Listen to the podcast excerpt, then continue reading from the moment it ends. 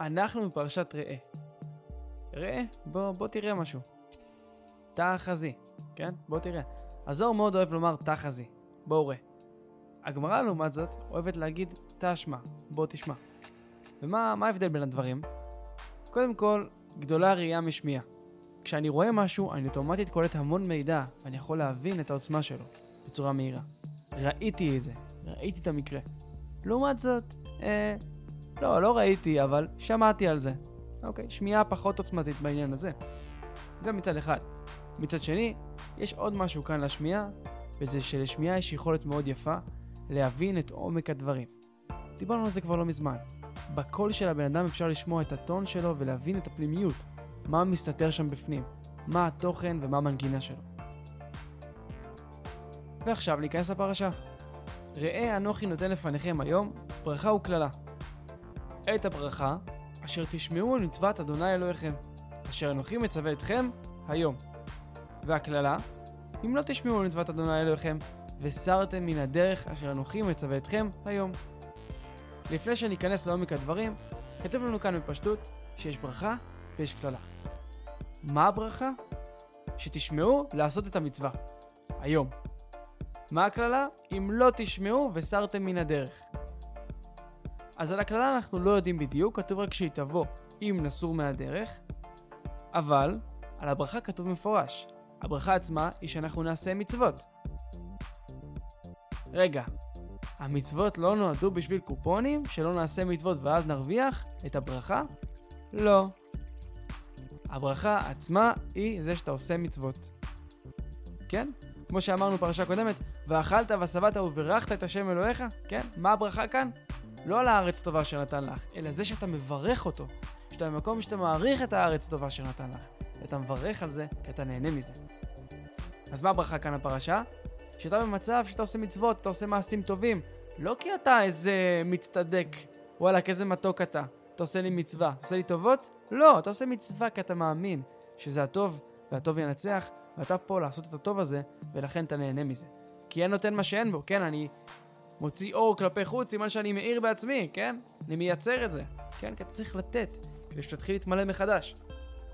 זה למה אני עושה את המצווה, אני לא עושה את זה כי אני עושה טובה למישהו. כי מישהו ייתן לי אחר כך משהו באיזה גן עדן, איזה קופונים, אני אקבל נקניקייה. לא! זה בשביל שלי יהיה טוב. זה קודם כל בשבילי.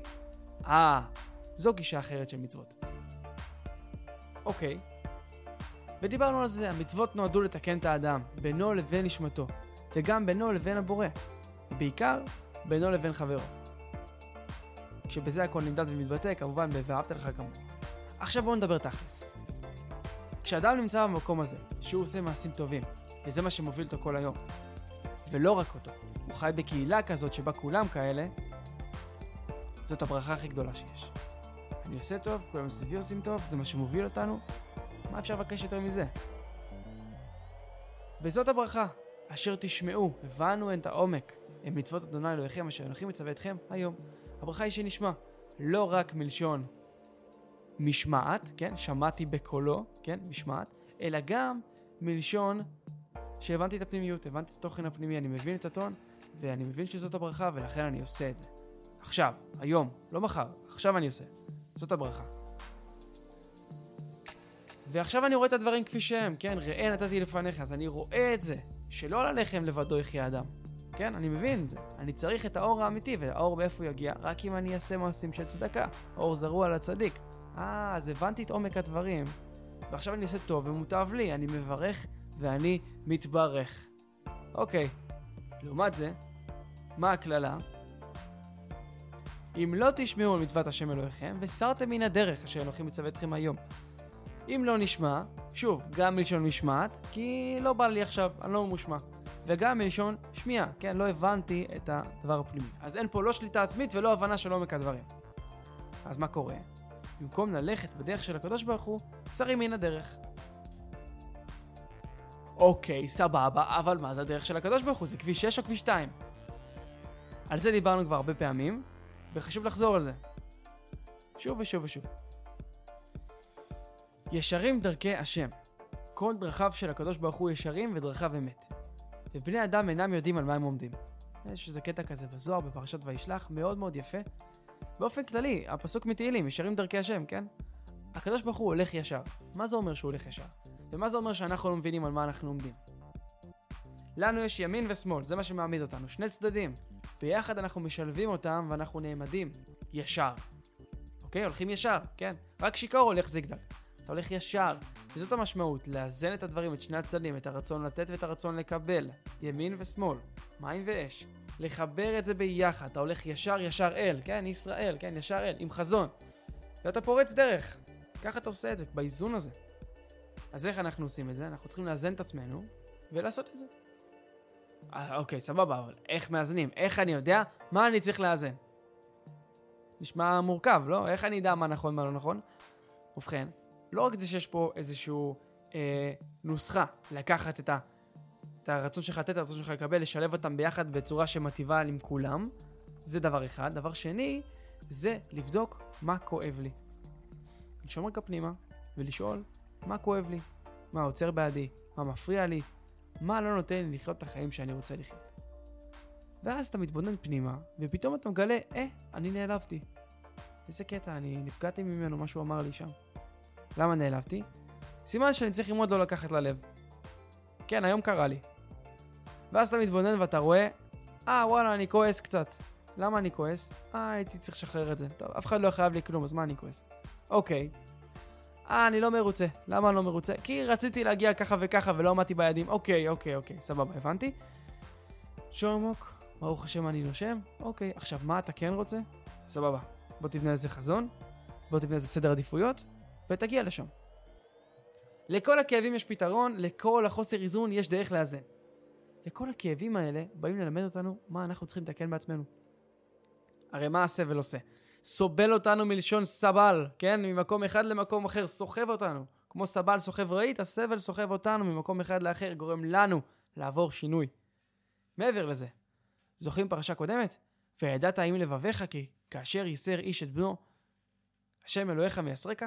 אה, אז הבנו את הסוד של הדבר הזה. הכאב הוא כדי שאנחנו נשתנה. ומה זה המילה כאב, כן? כאב, כן? כמו אב, מה לעשות, מה לא לעשות. מה תקין, מה לא תקין. כל מה שקורה כאן, כל כאב, כל קטן וגדול, זו תקשורת ברורה, מיידית, בקו ישיר, חמישה קווי קליטה, הקדוש ברוך הוא מדבר איתך. ומלמד אותך כמו אב שמלמד בן. כי בנים אתם להשם אלוהיכם, כן? זה פסוק בפרשה הזאת. אנחנו בנים של הקדוש ברוך הוא. וצריך גם להתנהג ככה, כן?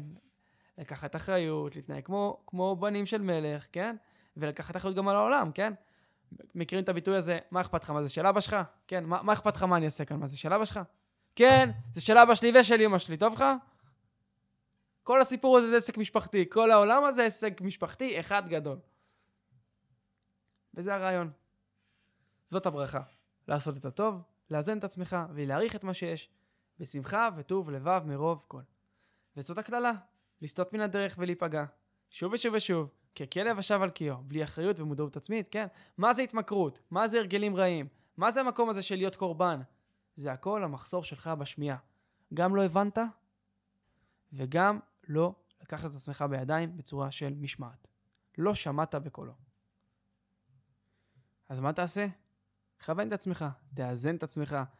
זוהי דרך ישרה שיבור לו האדם, כל שהיא תפארת לעושיה ותפארת לו מן האדם.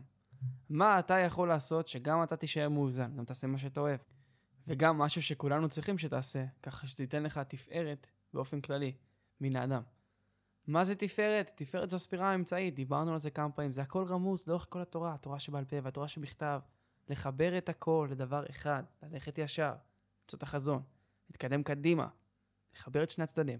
אנחנו עוד נדבר על זה שוב בפרשת כי תצא, אבל בינתיים, תודה רבה ששמעתם, מקווה שנהניתם, ונתראה בפרק הבא.